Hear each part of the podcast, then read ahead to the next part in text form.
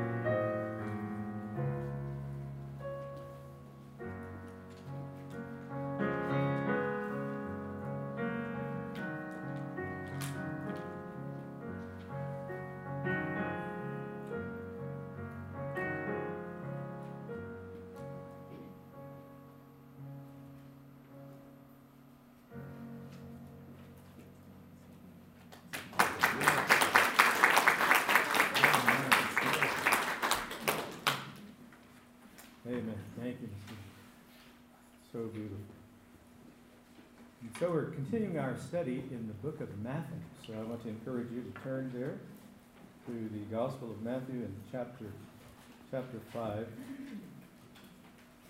We're looking at uh, verses nine through twelve today, but we will read the first twelve verses beginning at verse 1 in chapter 5 of the book of Matthew. And seeing the multitudes, he went up on a mountain. When he was seated, his disciples came to him, and he opened his mouth and taught them, saying, Blessed are the poor in spirit, for theirs is the kingdom of heaven. Blessed are those who mourn, for they shall be comforted. Blessed are the meek, for they shall inherit the earth. Blessed are those who hunger and thirst for righteousness, for they shall be filled. Blessed are the merciful, for they shall obtain mercy. Blessed are the pure in heart, for they shall see God.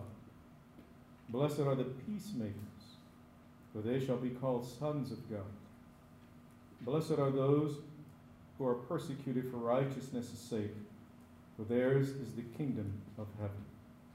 Blessed are you when they revile and persecute you and say all kinds of evil against you falsely for my sake. Rejoice and be exceedingly glad, for great is your reward in heaven. For so they persecuted the prophets who were before you. Let's pray, please. Our Father and God, we come to you again. We thank you for your holy word. How privileged we are as your children to have your holy word. And here in the United States, we have your word in abundance, meaning that we have so many copies, we have access. And we realize that throughout history, many, if not most, civilizations did not have the wonderful privilege that we have to have the entire Bible. And Father, we thank you for your word, and we pray that as we study your word, that you be our teacher by God the Holy Spirit to the honor and to the glory of the Lord Jesus. And that we as your people will have hearts prepared,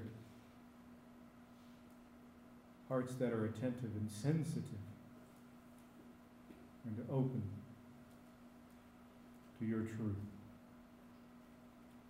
And Lord, we pray also that we will take your word, your truth, and share it with others with the hope and the desire that they will come to know your love your forgiveness and receive the wonderful gift of eternal life.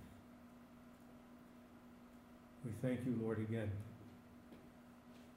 for your grace and mercy in Jesus' name. Amen. And so we're looking at the verses 9 through, through 12 today. And verse 9 begins Blessed are the peacemakers. Now, just a reminder again, what does that word blessed mean, or blessed, to be blessed? It's to be fortunate or well off, to be happy or happier. In the most basic definition, it means happy, but carries with it the idea of being fully content. Content. Content. You know, businesses, all of their advertisements and such, are based upon discontent. Right? You need this product so that your life will be full. Amen. and uh, you need this particular product because this is the only one that will truly meet your needs, whatever those needs might be. Okay? The Bible teaches us differently. Our contentment is found in the Lord Jesus Christ. Contentment is found in God and in God alone. Now, the lesson here blessed are the peacemakers. So, in looking at the word peace, the Bible definition of how that word is used, quietness, quietness, rest. It also means to set at one.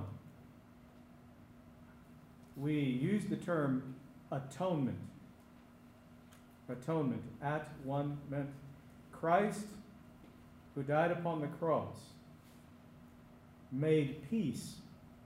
You follow? Christ upon the cross made it possible for the human race to enter into a peaceful or reconciled relationship with God the Father. God the Father, who is holy, created the bridge the bridge is the cross of the Lord Jesus Christ between a sinful humanity and holy God. He brought peace. And how wonderful it is to have peace with God. And then, maker, a peacemaker. That is, someone who does something. That is, to make, to do, or to cause, or to commit to. Jesus says, Blessed are those who commit their lives to Him, amen, and enter into this, this relationship of peace with Him, but also are those who share that relationship of peace with others. Oh, what do we need? We hear the songs and we listen to the politicians talking about peace. But isn't it sad that Man's way of establishing peace is through violence and war. Now, the promise they shall be called sons of God. And to be called means to be appointed, to be named, designated, identified as God's children. You know, God wants us to live peaceful lives. Amen. His desire for us was to live lives of peace and tranquility. Now, one of the things that uh, that I would tell our kids when we would uh, be on a drive somewhere, and I'd ask them, well, "What do you see out there?" You know, and they would say, "Cows, horses, sheep." I said, but, but what do you notice about? Well, they're eating or they're lying down. They don't get in a hurry, do they? Unless they're being pursued, unless they're being chased, or, right? And we fill our lives with so much activity. Makes it very difficult for us to live peaceful lives. But notice in verse 10 Blessed are those who are persecuted for righteousness' sake. So there's a particular context now changes in terms of how he's, he's describing these different attitudes or conditions, and he, he provides a context. You. Persecution is to pursue or follow after with harmful intent. Do you believe that there are people out there who actually have a harmful intent? They really do. You know, there are so many people who have the gift of, of verbal communication. I started to say the gift of gab, you know. you could um, think of a used car salesman. and there's so many other salesmen. And you, you've got to have a certain personality, really, to be a, a salesman, right? And there are some people who have harmful intent, but they'll do their best to sell you the moon if they could. To be persecuted. And Jesus teaches that his children are going to experience persecution. And we'll, we'll talk about that a little bit more in, in the next uh, slide. But notice it's for righteousness' sake, or because of the equity of your character. Justification, and we've, we've studied this word, it's a, the doctrine of justification.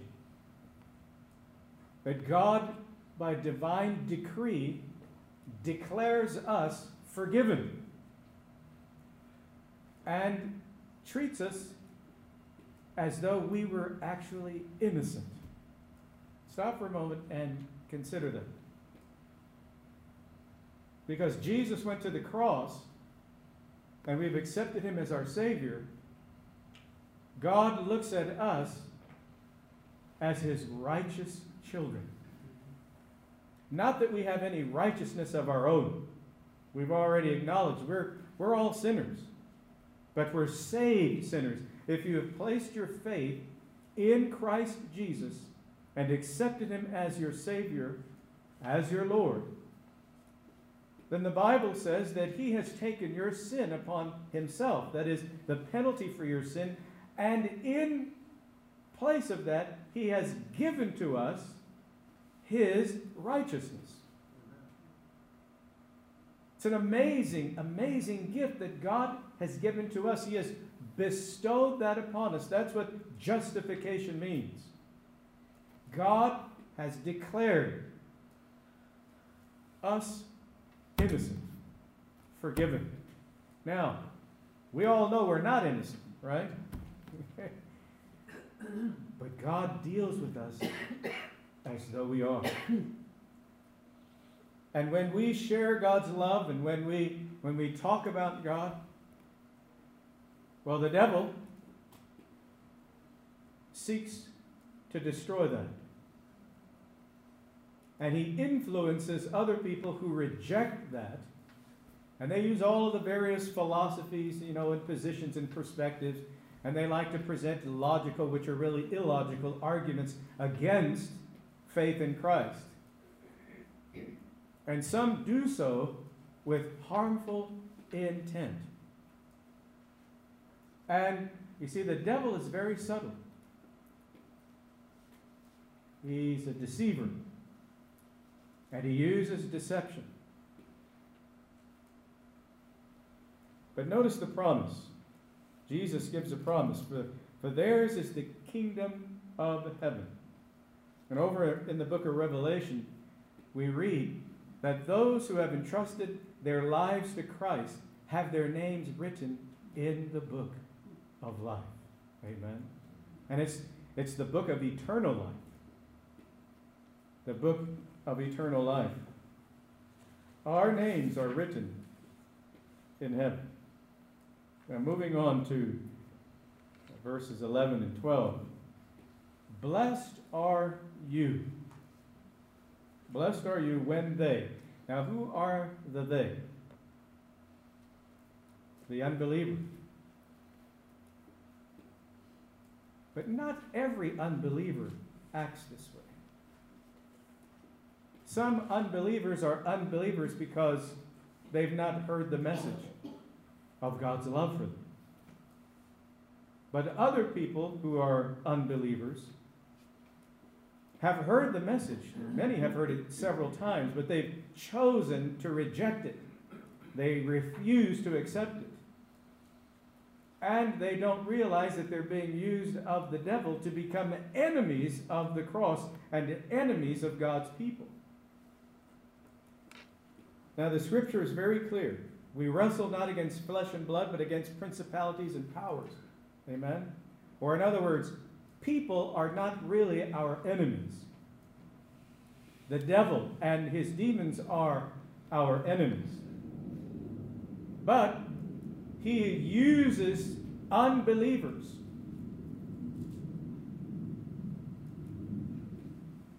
to work his dastardly plan of undermining the work and the ministry of churches and the lives of individual Christians. Now, how do they do this? Well, the Lord says, Blessed are you when they revile and persecute. Now, what, is it, what does it mean? Or what's involved in this, in this persecution? Reproach. I remember, and some of you, and you who were in the service, and you, you would get those evaluation reports, and, and one of the statements, you know, in there was, He is above reproach. okay? Reproach, to defame. There are people who, who like to murder, if you will, the reputation of other people. Person says, "Well, I've not, I've not, uh, you know, uh, broken that commandment. I've, I've not killed anyone." Ah, but have you ever been guilty of murdering someone's reputation? Politicians do it all the time. Ah, but sadly, they're not the only ones. To rail at, to taunt.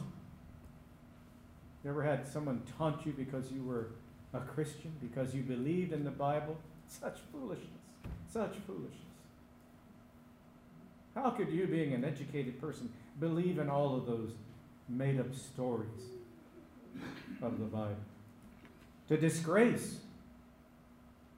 They choose to disgrace you. You see, that's what the media does. If you have one of those well known preachers or some pastor of some major, some huge church somewhere, or even some little church somewhere, and they they fall, if you will, and they they commit some sin, major sin, it will be plastered all across the newspapers, the magazines, and it'll be discussed and talked about in the media. Hmm. Now, Eden asked me about this. She said, cast in teeth? Now, that's a term in one of the Bible dictionaries for this word to persecute. And it, it actually means to bite with words. And you've heard the term, right? Backbiter. I'm sure you've heard that term, you may have known a person or two who was a backbiter. Yes. And someone who, who, who spreads information. You know those people, they can't wait. They hear something that someone did or something that happened to someone. Boy, they can't wait to spread the news. They live to gossip. The Bible calls them talebearers. They like to go about telling tales. Well, he goes on to say, and to say evil against you, that is wicked things. They're depraved in their thinking. Over in the first chapter in the book of Romans, and you can, you can read this. The Bible teaches that, that there are certain groups of people that have become so wicked and so depraved that God gives them over to their own depraved minds to do those things which are wicked and evil and sinful. We see that being played out in our country and other countries around the world. Falsely. But notice what these Christ rejectors and persecutors of, of the Lord's people say, what they're involved in is false. They lie, they exaggerate, they like to use hyperbole, right?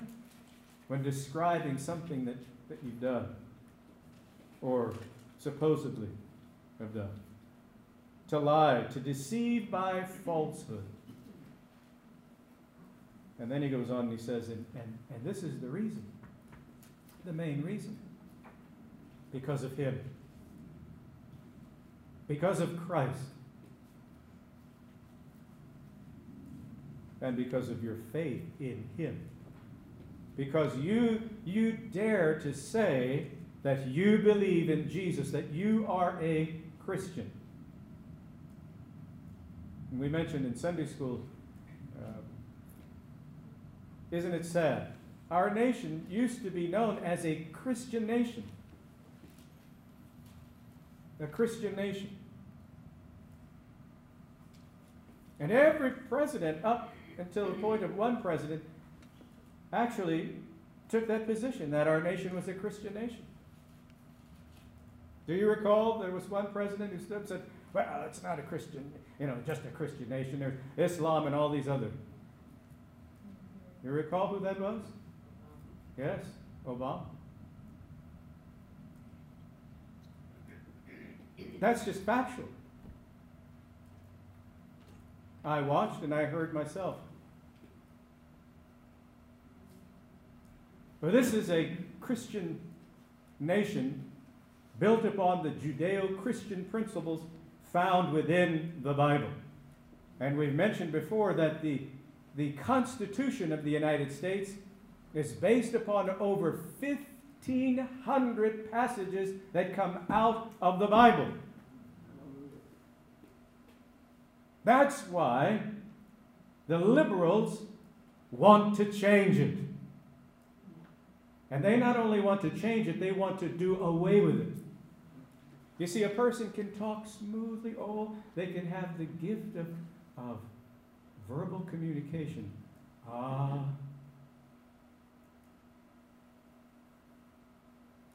But so does the devil. So does the devil. And you can tell when something is true and something is false if you know what God's Word teaches. Yes, it used to be a Christian nation. Now everything is being designed against the Bible, against Christianity. Oh, but embrace Islam.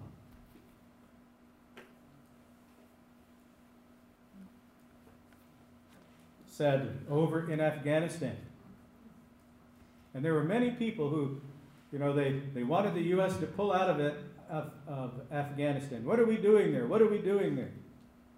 Been there for 20 years. You know that during that period of time, our missionaries were able to go into Afghanistan and to share the gospel of God's love? And that the U.S. built schools and hospitals and all kinds of other things? and made it possible for girls and women to go to school and to begin careers. And people began accepting the Lord, many Christians. And now Afghanistan has been identified as the most dangerous country in the world for Christians. That something like 16 Christians a day are being killed solely for the fact that they are Christian. They have a Bible. That's what it cost for us to pull out of Afghanistan.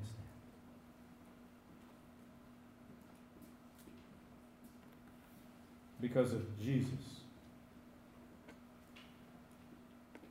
But notice what the Lord says.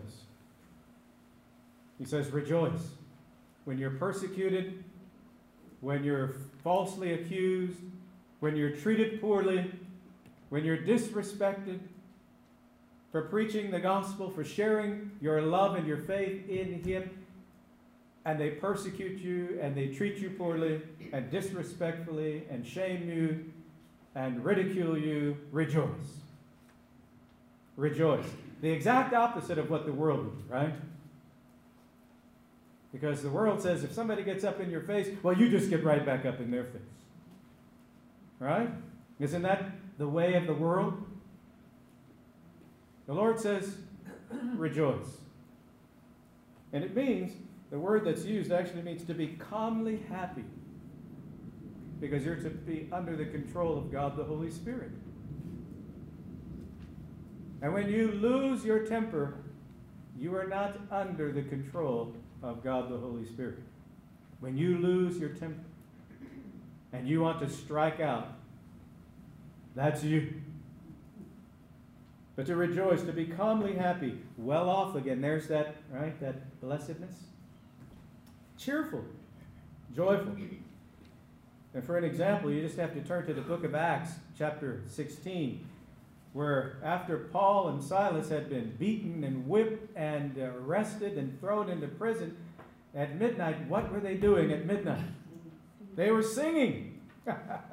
they were rejoicing. The Bible teaches us that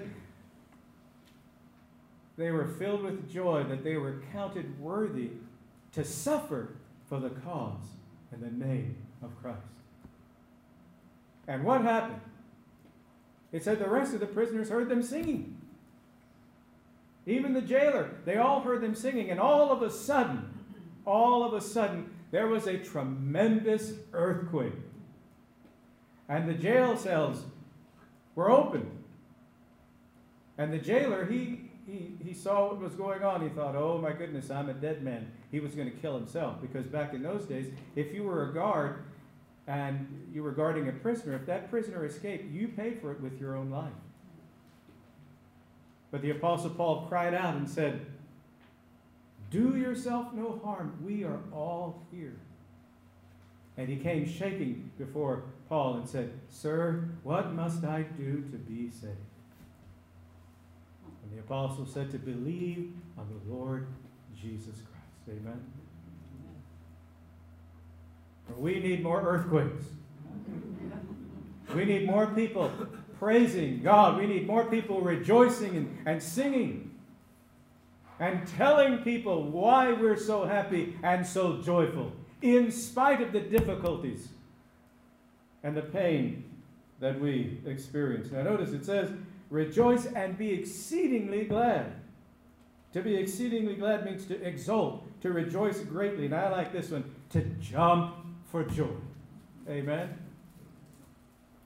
When was the last time you jumped for joy over the fact that you are a child of God, that God knows you? He knows your address. And the wonderful thing is, not only does He know you, but He loves you and He cares for you. And He wants to bless you from heaven above. Not only in this life, but also in the life to come. Amen. Notice what He says here Great is your reward in heaven. Abundant. Abundant. Plentiful. God has a tremendous reward for those who love Him. So, how do these conditions and promises apply to us today? We are to be peacemakers, not troublemakers. Big difference. You know, I think probably every family has at least one troublemaker. Huh? Someone who, you know, they, for whatever reason, they think it's their calling in life to make everyone else miserable. They can be critical, you, you name it. If the, if the sky is blue, no, for them it's gray. If it's a gray sky, well, it's kind of blue.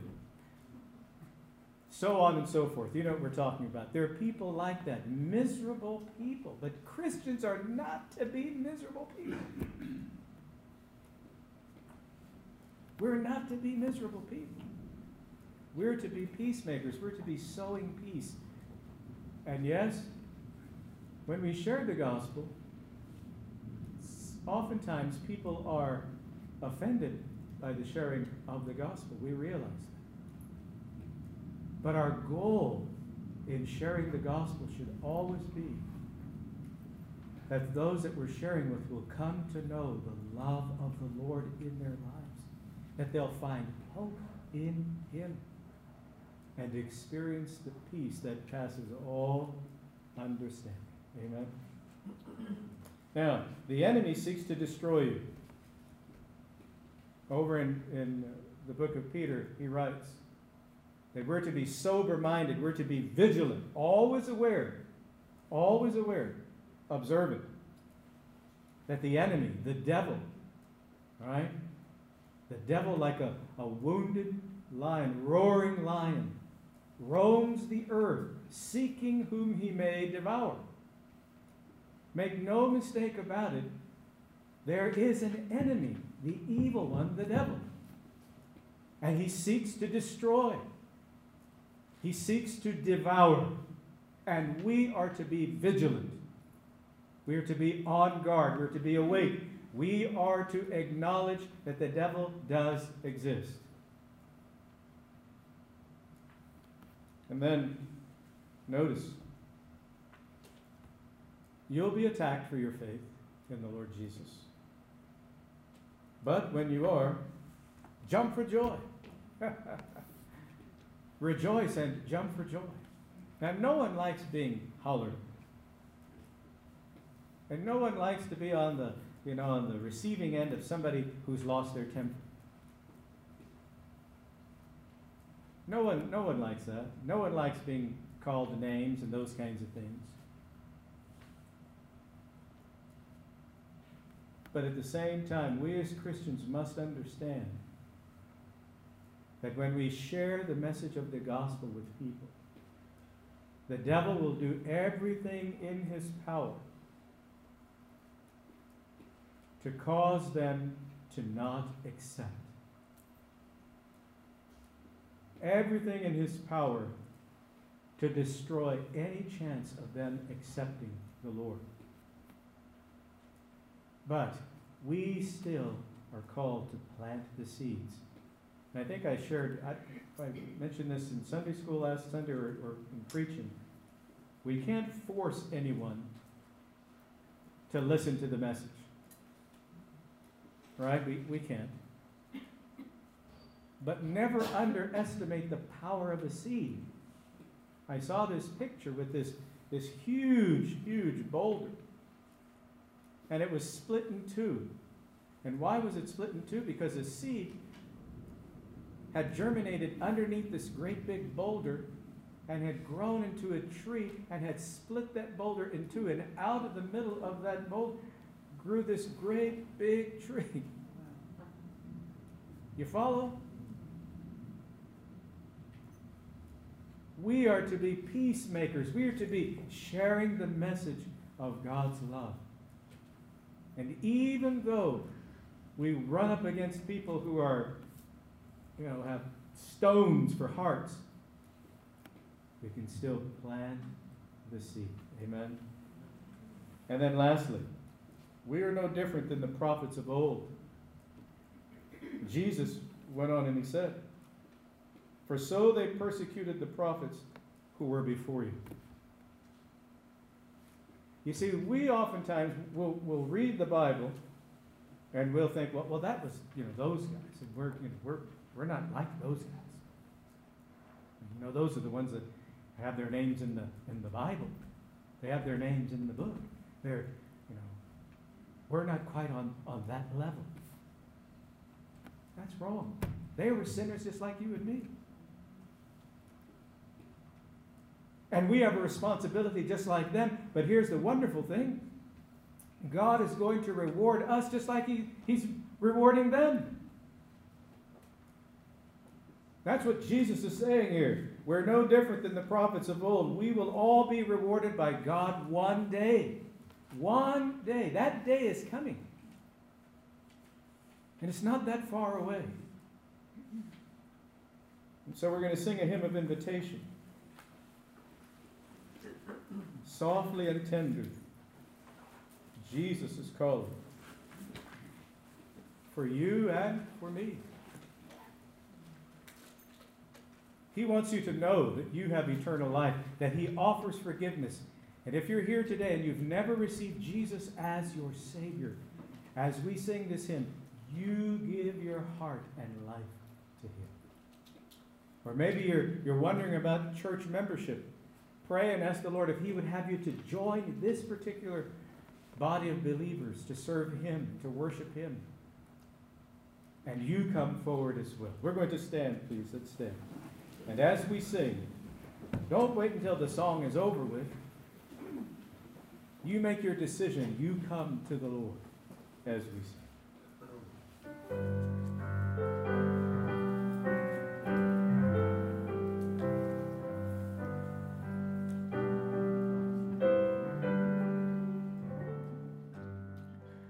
We pray that you have been blessed by today's lessons from God's Word.